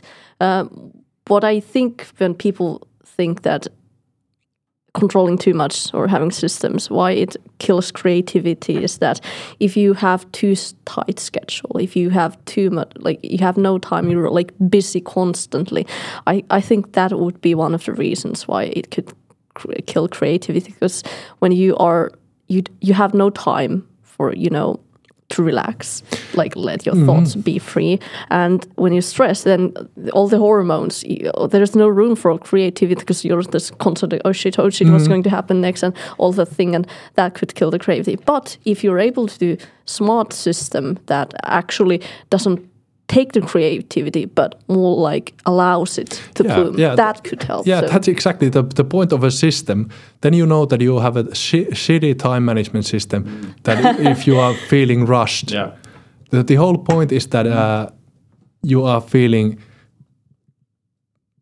present at what you are doing. You are feeling creative and you have energy and uh, and so we have not yet talked about eating and uh, meal planning and sleeping and and all this all these things c- come to play a thing in this equation Hmm. How can you sh- shortly say like how how much do you care about those? very much so my experience has been that the most important time management is to first think when and where are you going to do those actions that actually give you the resources to continue doing what you are doing uh, in a family life you have to really pay attention. What are you going to eat during evening uh, on tuesday on wednesday? You don't want this to happen that you come work there's nothing in the fridge you need to fast go and shop something make food. Uh, nobody has energy. I'm a fan this kind of a fan that uh, on sunday afternoons we typically with my wife we cook something that lasts until wednesday and that helps us to uh, have better quality food. Uh, it really saves time a lot because the food is ready. Ready. Um, it saves money. You don't have to spend time in supermarkets, uh, things like that. But yeah, if you think it, this is very philosophical thing, but any kind of thing process that lasts time, it must secure its resources that it needs to operate. That's the first thing. A business needs to uh, bring revenue to cover costs. Uh, human, an animal needs to uh, get uh, e- needs to eat in order to power the muscles and to capture more food. This applies to, to everyday life. So you should be very thinking a lot about when, how are you going to secure your eating, your sleeping. Uh, in your in every work, there's a part where you have to uh, fix your tools or uh, prepare and maintain. So the maintain maintenance is the key word. You really have to maintain stuff. One challenge I face super like not every day but really um, many times during the week is like all right, I want to eat like normally, and then like I, it was yesterday for example. I uh, well now I don't have any routines. After my crazy Sundays mode, I like got up. Uh, I go to sleep like at like three four uh, a.m. and then I just get up at eight. Uh, uh, well, there is no no routine. But uh, yesterday I was like, all right, I want. I, I want, know. I want. I want to be uh, at a science park in the morning. Then I wake up at like eleven, let's say. So it was already late. I planned my day, but I was late. Then I was like, all right, but I have to eat something because I cannot just go there. So uh, my first idea, like yesterday or before the day, I was like, all right, I, I want to cook for the whole day. But then I was in a rush and I was like, I, I don't have time to cook. So I have to go there and just eat something. So I just ate noodles. So the challenge was like, all right, I'm kind of in a rush. Should I then like still put some time to get some quality food to cook, or should I just grab something and go there? And I had this challenge like today, to, tomorrow, or today morning. I also have that challenge because I again wake up uh, not in time, Yeah. and then I have to eat like just before the podcast eat some some oats. So that was this the challenge I'm struggling with. Yeah, yeah. The, mm, I I feel feel your pain. I've also been there, but I have to say that uh, as a twenty year old, I remember having this feeling that ah fixed.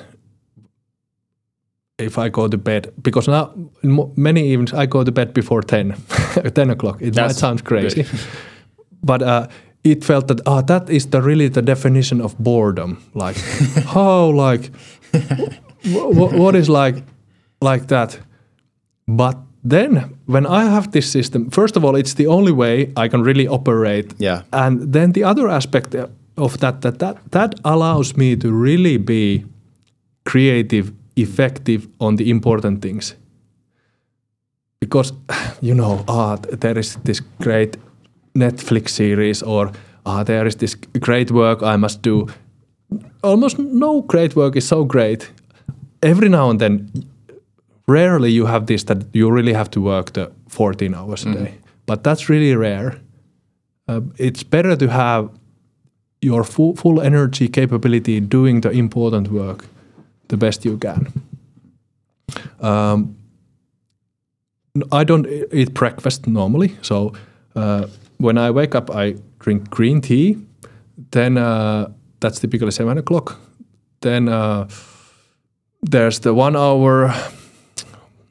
So the morning routine. I, I wake up at seven. My wife has waken up sometimes much earlier because she's a middle school teacher and she likes. She a few years ago she switched from doing uh, class preparation and those things from the evening to the morning. So she sometimes wakes up at five o'clock, for example, to do that. Anyways, our kids wake up at seven. So how I spend when I wake up, I, I put the tea. Then uh, what I do typically is laundry in the in the morning, but I can converse and interact with the whole family at the same time. Uh, now I'm in good position that I can work from from home. So then at eight o'clock I start doing email, and I typically finish it before nine. Uh, then I make the coffee. Then I start do the focused work. If there's morning meetings, it's so annoying because then, then I use the. Just kidding. Uh, best energy energy for that. Mm. But yeah, that, that that really really helps, and th- that, that's one of the things. So the Sunday cooking, it's not just cooking for the the week. That is very very important, but it's also time uh, to you know i- interact, converse w- with wife, Yeah. kids, do some other cl- cleaning. So there are these layers of meaning you can add to to a habit more and more and more. Mm. And you can make the Sunday afternoon cooking, for example, nicer by drinking red wine at the same time and whatever. So if you know your conscious brain, you know that "Ah, it would be so cool to cook great food during Sunday and eat it for the beginning of the week. Why not make it really pleasurable then, that cooking task? That's nice. Uh, that's one of one of other uh, cooking related mental barriers I have to overcome every time I cook. Is that like well, because I don't like cooking, but I, I I have to eat something. so uh, every time I cook, I'm like, uh, do I ha- really have to do that? Like, how can I avoid cooking but still eat something? Yeah. So uh, because uh, uh, yeah, every time I'm like, how can I do other things, but but not cooking? I want to do this thing, but I have to cook. But Yeah. then just that's. But I think my mistake here is that I, or I have to somehow overcome that short term thinking because a- anyways, Yeah, the yeah. Sunday cooking is like is long term. Like during the whole week, you you reserve time for much more greater stuff. If you Yeah. don't like cooking, for example. Yeah. But then you have to overcome that mental barrier. uh, Like I can cook now, even though I don't like it. But then Yeah. during the week, I will have more time for more like creative or things Hmm. I like. Yeah, you could easily, for example, how much we cooked uh, yesterday, you could easily eat that for whole week, the amount. And it's not, it took um, like the, the effective time of really doing some um, cooking activities with hand was maybe 45 minutes. Mm-hmm. But there were periods of waiting. I was watching Kataja Baskets basketball game at the same time. Yeah, tr- practice. Yeah. How I see like your like this Sunday cooking, hmm. like like doing a lot of it, it, it's like a kind of part of system that allows you to secure you to be as efficient as possible because hmm. then you don't have to worry about it as much as possible. And i think that would be a, like a valuable way of viewing the task or thing that you're trying to do. Like add a meaningful layer mm. in your thing, like task that you're doing. Even though cooking is not so cool, but imagine if you're able to secure, like you know, your food your fueling problems, food problems, mm. however you want to perceive food. But if you're able to tackle that, then mm. You have all the resources just to focus on your uh, entrepreneur things and so on, and that kind of stresses you less. really think about it. Like recipes are finding a great recipe uh, that it's affordable it's great tasting so even so that your kids like it you like it. It's simple to cook you you can make the food a lot at the same time the ingredients can be so that it's healthy. Finding and in ideal case it's also somehow related to that the ingredients come from nearby. So mm-hmm. there's this kind of lo- local produce and blah blah blah. Finding those those recipes are ver- very rare, and the really, if you find one, that can really affect your life for the next seventy years. Think mm-hmm. i- if you make that recipe once a week or once a month for decades and decades, it's so imp- like few things come more important than recipes. Yeah. It's crazy. Yeah, That's true. it's so like you said like if you have a good recipe like, i can always Yeah. see like i could like uh, relate this like Yeah. s- a good system like it's affordable healthy like um like if you are able to find you know let's say you found a great timing for the cooking stuff and Mm. you make sure that you get food but also like when you don't do it in rush you're able to nutrition yourself Yeah. with healthy good mm. stuff so instead of you would do it in rush you will fuck it up because you will eat shit and you st- typically start cooking when you are already hungry and tired and, it's and it's, just horrible Like, like, like messing Yeah. around. I've done it so many times. Yeah. I eat so many noodles when I don't Yeah. when I'm doing rush. But like you said, like if you have a great recipe that is affordable, it gives you great results, like in terms of like healthy, and it's really nice, and you can do it easily, like without effort. Like that's amazing. I do it actually Mm. that I have in Notion. So Notion is like uh, note management Mm. tool that I uh, use. But uh, most importantly, uh, all the recipes that I love that are healthy, Mm. I have a database of all my favorite oh, recipes. that's good. And Yeah. basically, if I feel that I'm hungry and don't know what I do, don't ask me why, but I can enter enter the the uh, ingredients that I have mm. that I want to food, and I can find the exact recipes that include these things. So, mm. and when I have these recipes, I always adjust them. So every time when I mm. cook, I have this cooking system of recipes. It's so easy, it's so affordable, and it's healthy, and I think that's a kind of a great system, but it takes time to build a system like this. Y- yeah. The, But the it pays discovery process yeah takes time and um, i want to emphasize even more how like the recipe is important. First of all one aspect is that okay again uh, i like cooking i i try to some people think that if you cook you have to always be like some uh, gordon ramsay you always d- cook differently and like that but if you really think some a great restaurant that's been running for decades uh, that started for example from as a street food thing they have this family secret great recipe. And people come and eat that same thing day after day for years and decades. And it's great and it works and they do business. So if you can find those if you find five great recipes in your life it will change your life definitely deeper aspect is that if uh, those recipes include ingredients that you can, for example, fish, hunt, uh, uh, you know, big berries, grow yourself, that recipe becomes like a crossroads for uh, you suddenly you have the opportunity to actually grow something that you you use. Typically, people who get into gardening, the problem is that they plant things and then they at the fall they okay I cannot use what I've grown. But when you start from the recipe and you go backwards, okay, what should I plant that I need in, thi- in this recipe? Yeah. and then suddenly the whole life changes. So recipes are, they are like, wow. If you're able to use them and like efficiently and constantly, it's like interest. Yeah. Larger s- scale, it's going to like Yeah. Yeah, I, I was things. definitely underestimating the the importance of recipes. Another example. Uh, um, yesterday I made this.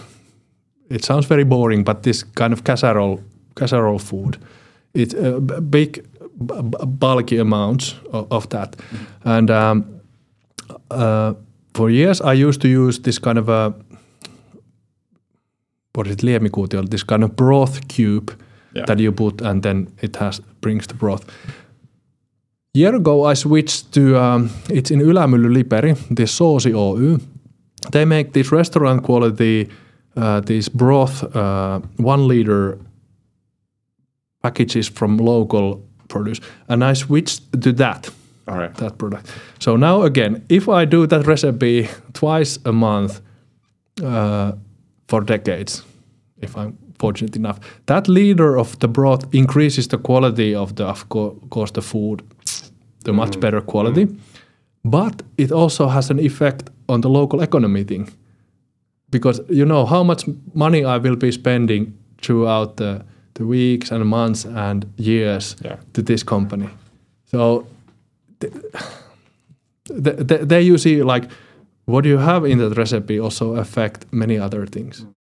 So seeing in larger scale, not from only for your Yeah. own point of view, but Yeah. how it affects Yeah. maybe your surroundings or other people's lives. Yeah, actually, more meaningful layers. Yeah, and, uh, and now now okay, in the recipe actually, if we now I'm thinking we can see these scales. So there is this scale of when we actually eat the food, and is it good, and are the children complaining, and are they happy to eat, and like that.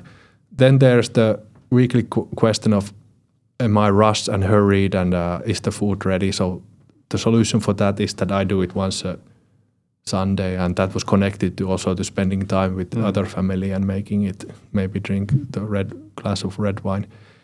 And then there are these effects of the quality of ingredients. It affects my health, and then the local economy, and then there's the effect of hmm, maybe it's linked to my gardening, and, and so on. So Yeah. That's that's kind of system with, with yeah, developments. yeah. Now you'll never see cooking the same again.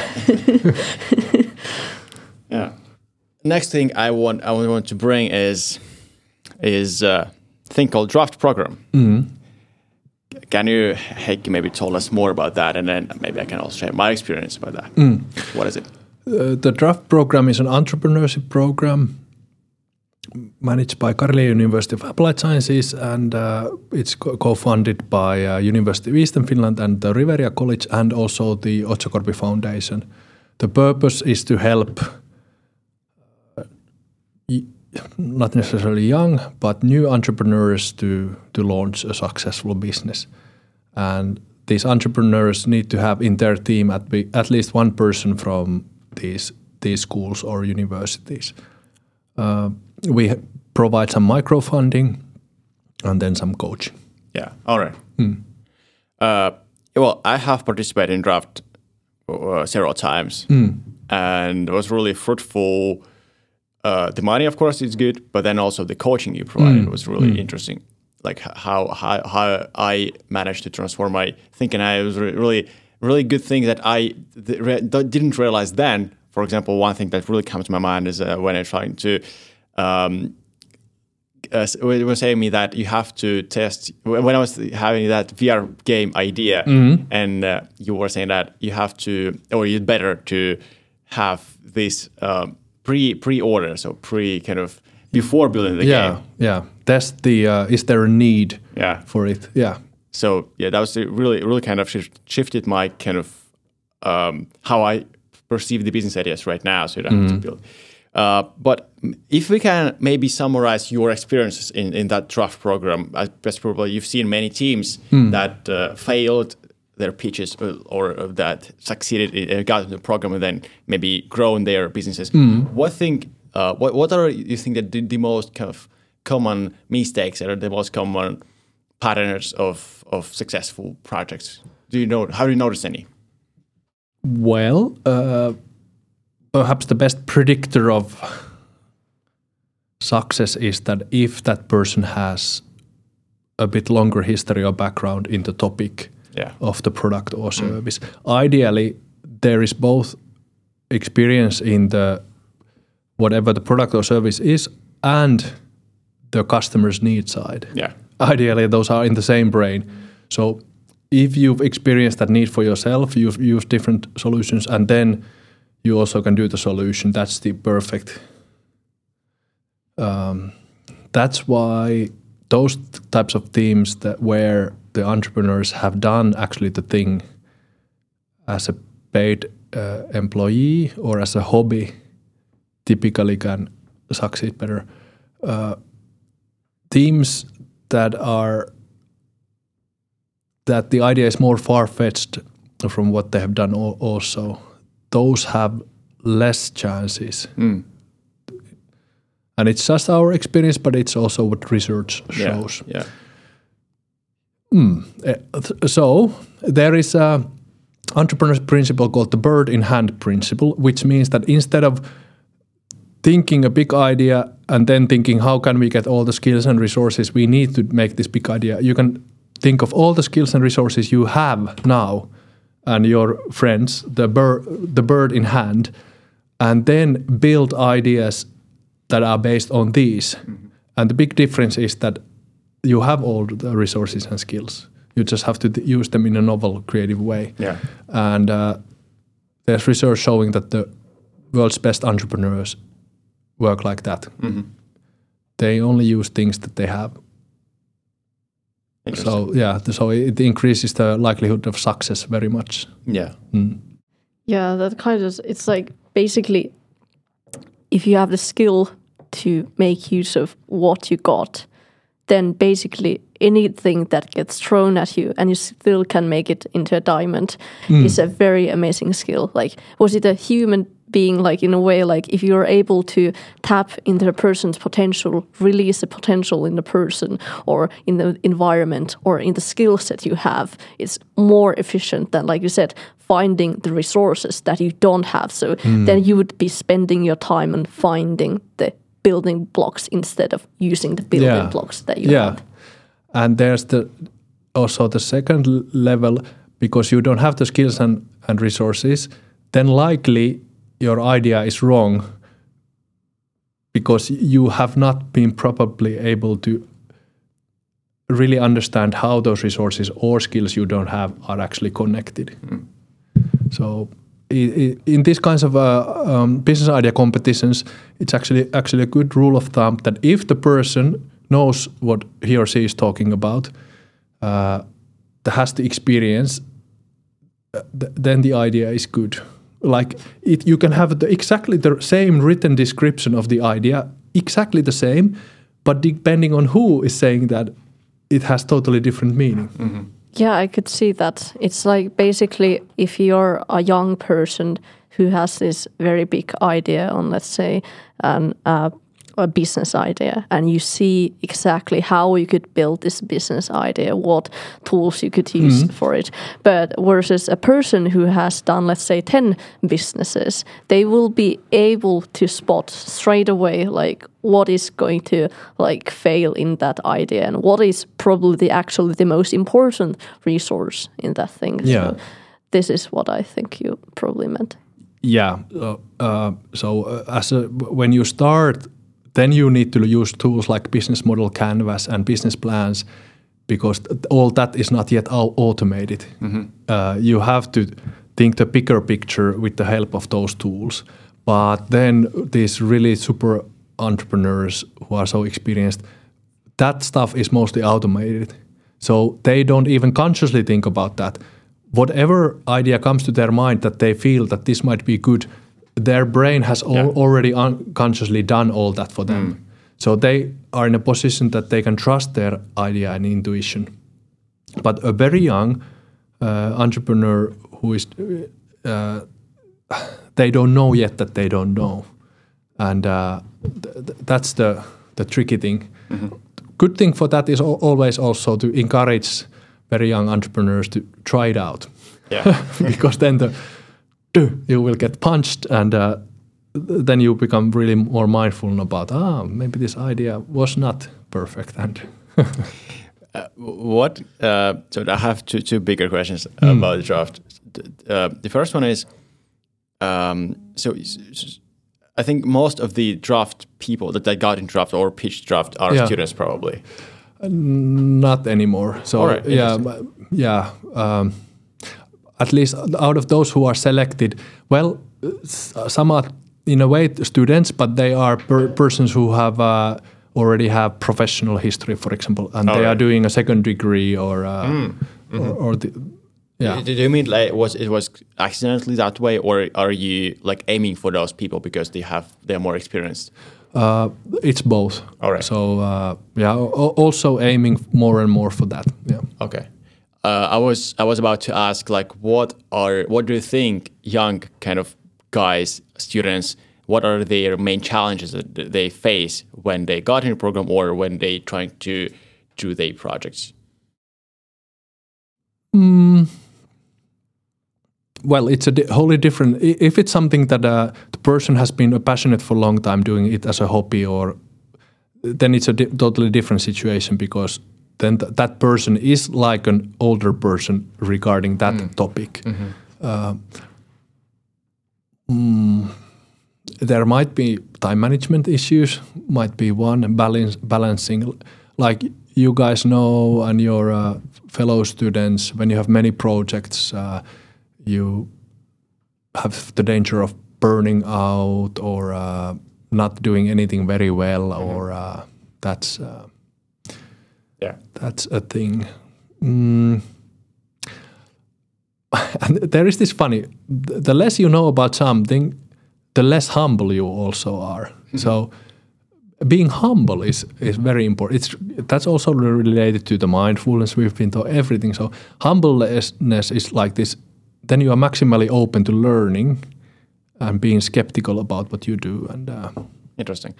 Um, and, and one, one more thing was like, what kind of advices would you give? Because I think in the May is next uh, draft batch. Yeah. Or yeah what the guys that listening to this for, or that somehow uh, managed to get here uh, and are going to apply uh, for draft, what kind of advices or things would you say to them so to increase their chances of success?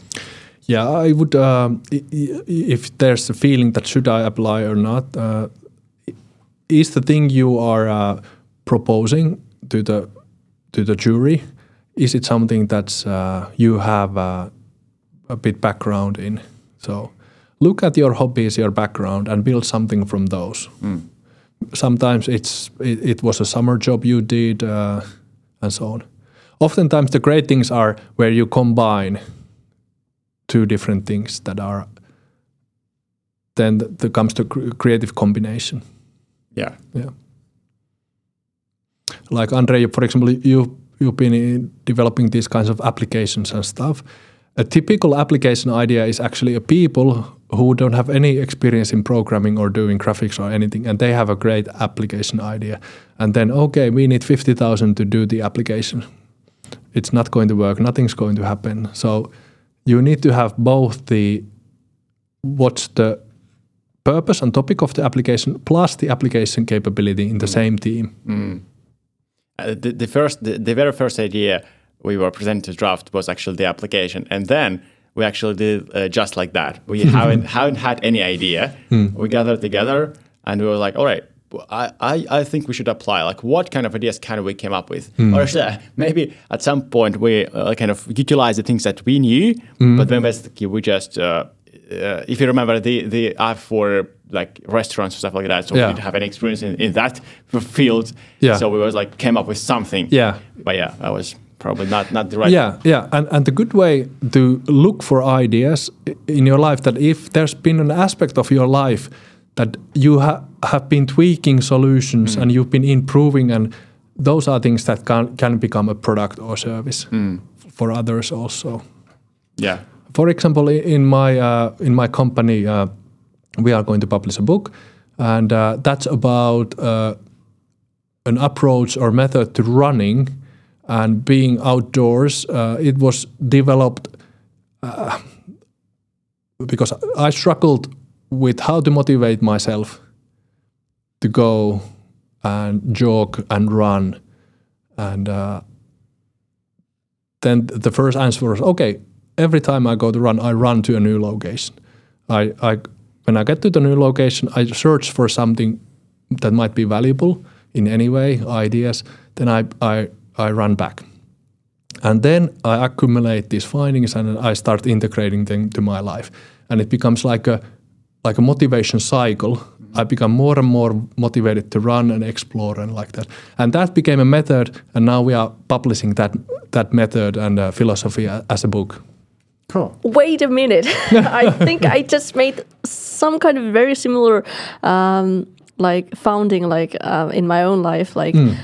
Four weeks ago, I was literally telling this to Andrei. Andrei will be nodding probably to this, but um, I have also tried to find ways to hack myself. Yeah, yeah. on running or going for a walk or whatever. Ever. But um, there is one thing. So I have been doing that thing that you know you train for a half marathon uh, and then you just do it.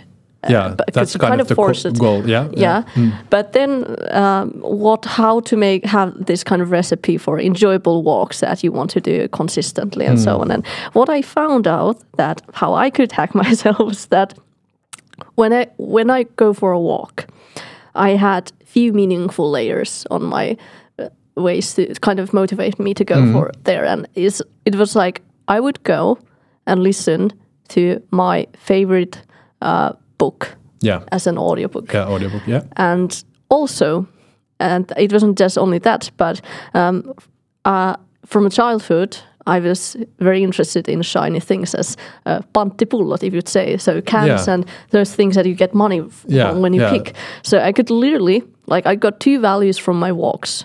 Um, Hmm. I would uh, get knowledge that is ki- kind of like abstract Hmm. um, value, but it's really valuable. And I enjoyed the stories in the book, but also getting those very concrete ideas and mm, mm, uh, Hmm. thinking about those. But also, if I didn't learn anything, at least I got 15 cents from my Yeah. walk. So it Yeah. was kind of like I got like I I also use this kind of positive reinforcement in order to kind of do that, and that kind of led me to having like this was.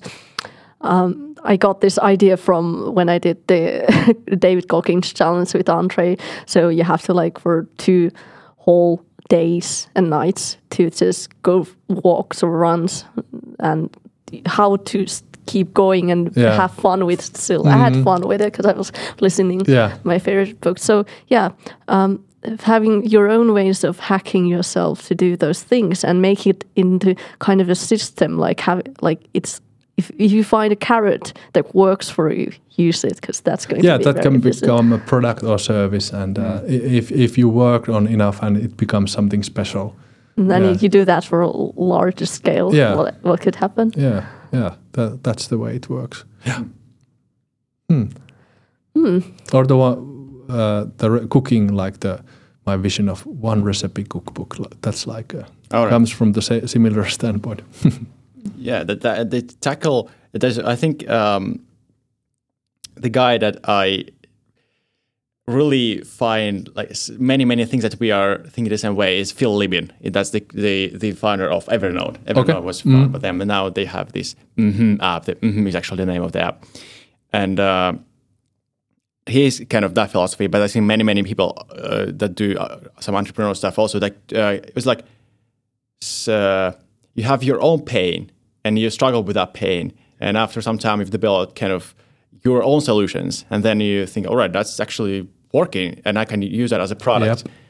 That's really, really, really nice strategy. And I think Evernote was one of kind of those products and other products that they do in in the company. They also use that strategy. Yeah, yeah. Th- th- those are really the best ideas. So, okay, you might feel that mm, well, I have not really de- tried to develop anything like okay, I don't have. Maybe the reason is that you have not tried to do something extreme because when you do something a bit rarer then typically the everyday solutions don't work so that's what i encourage in general uh, as, as a student, uh, try to do crazy things that they don't have to be related to euros or, or business ideas, but try to do have have projects that are are difficult, r- whether it's a school project or whatever. Those push you to the unknown areas. Okay, maybe before we are like uh, wrapping this up, uh, my curiosity towards how you see things uh, is in- insane sometimes, and I would like to get, a, get have a peek from your own eyes, like like what it is like to as a person who is like you know uh, striving to have that certain type of balance in life. You try to have those meaningful layers. You try to be effective and you have systems that allows you to go towards these powerful workflows. Um, have you found and how does it feel when you find the best solution that just falls into place in terms of exactly all of this thing How it feels. yeah and have you found one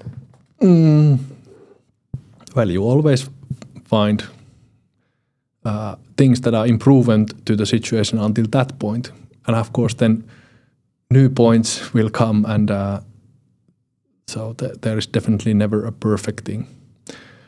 For example, uh, tomorrow I will be giving. Uh, I will be holding a workshop or a lecture on the topic of myth mining, how to mine ideas from mythology and, and tradition, like how to. And uh, I've been struggling with the kind of the the perspective on to give that. I've been working on the slide sets and everything. Actually, this morning I I got the key insight on how to do a little tweak, and uh, it, it will be it will be good. Uh, so yeah, if you put to work and then you have an idea uh, then you might have that realization ah yes this this now fits fits the thing that you've been struggling with so typically there is this sense of uh, it's not yet perfect i could kind of do it but there is some intuition that something is missing and then that what is missing is at least partly found. That is perhaps what I would call it, like finding finding something.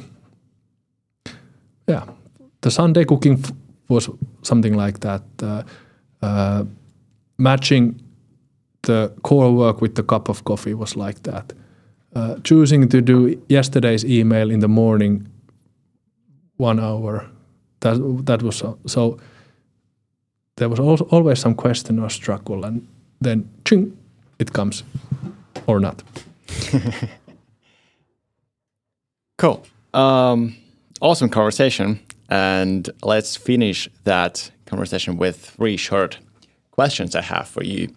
Uh, All right. So the first one is What advice would you give to a student that just got into the university and want to get the most out of uh, his or her studies?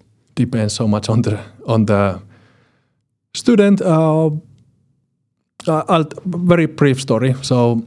Um, one of my uh, martial arts students long ago, uh, she went uh, to study the theater, and uh, then I, I met her during summer, and I asked, "Okay, it must you are like in, in this actor business, and uh, it must be great use evenings with other actors." But she said, "Yeah, but every now and then you have to stay home and really write your own play." Saying that uh, as a student, also take the thing you are studying seriously. If you're studying media, try to be, to be so good media person as possible as you can. can. Also, you can have the student life and funny, but try to treat the courses as a professional and not from the perspective of I came from high school and teachers are blah blah blah. Try to be really professional. That would be helpful. I have to add because uh, uh, yeah, all right. There, there was no short. There, there are no short questions. Uh, so my, my when I was writing writing one blog post for our business academy, and I tried to put my um, thinking in my yeah uh, uh, my, my my ideas about studying into into one blog post.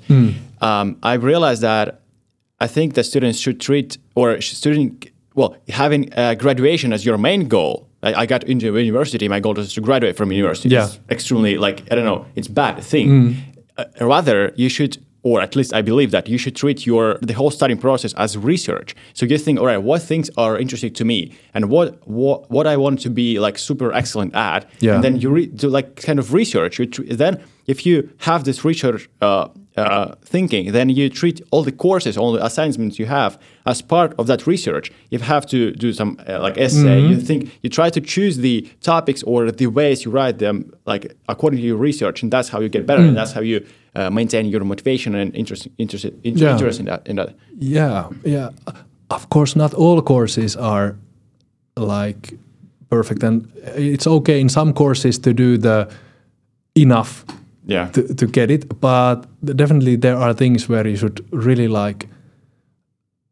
If you feel your fellow students are not motivated, but you really can be the professional and you can lift up everybody around you also. Yeah. All right. Let's let's move to the second question, which is what is the most exciting business idea you've seen in the last three years? which I'm I'm allowed to talk Yeah. about. Uh, you, maybe from the draft. Yeah, yeah, it can be any, anything, but ex- exciting or interesting or maybe somehow like oh that's Well, of course, my own business ideas.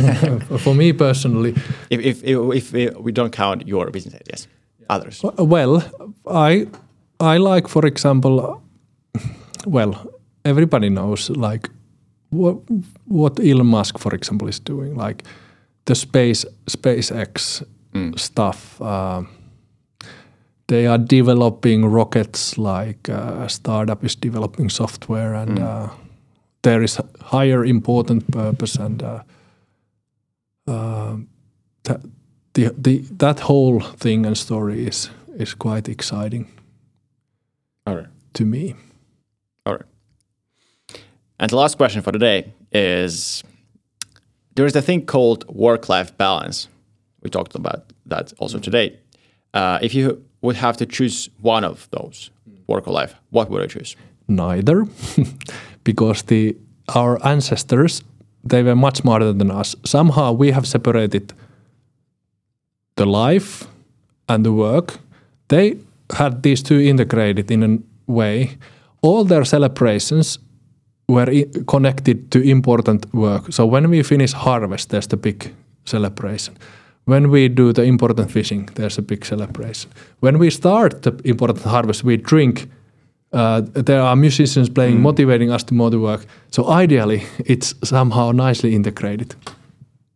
I strongly believe that's uh, that's how it should should work. Yeah. Yeah. Uh, awesome. Thank you, Heikki, very much for being part of our podcast today. I think it was awesome conversation.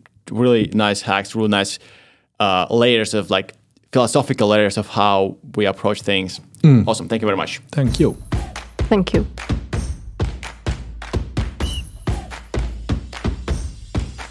Hey folks, our guest today was Heikki Immonen. Find Heikki's LinkedIn link in the description. If you happen to have an idea that you would want to turn into a product, check out the Draft program. They offer microfunding and coaching. Link in the description. Also, don't forget to follow Fly for It on LinkedIn to be notified about new episodes and connect with us and the people we talk with. Thanks for listening to this episode of the Fly for It podcast. And hey, whatever you're going to do, fly for it.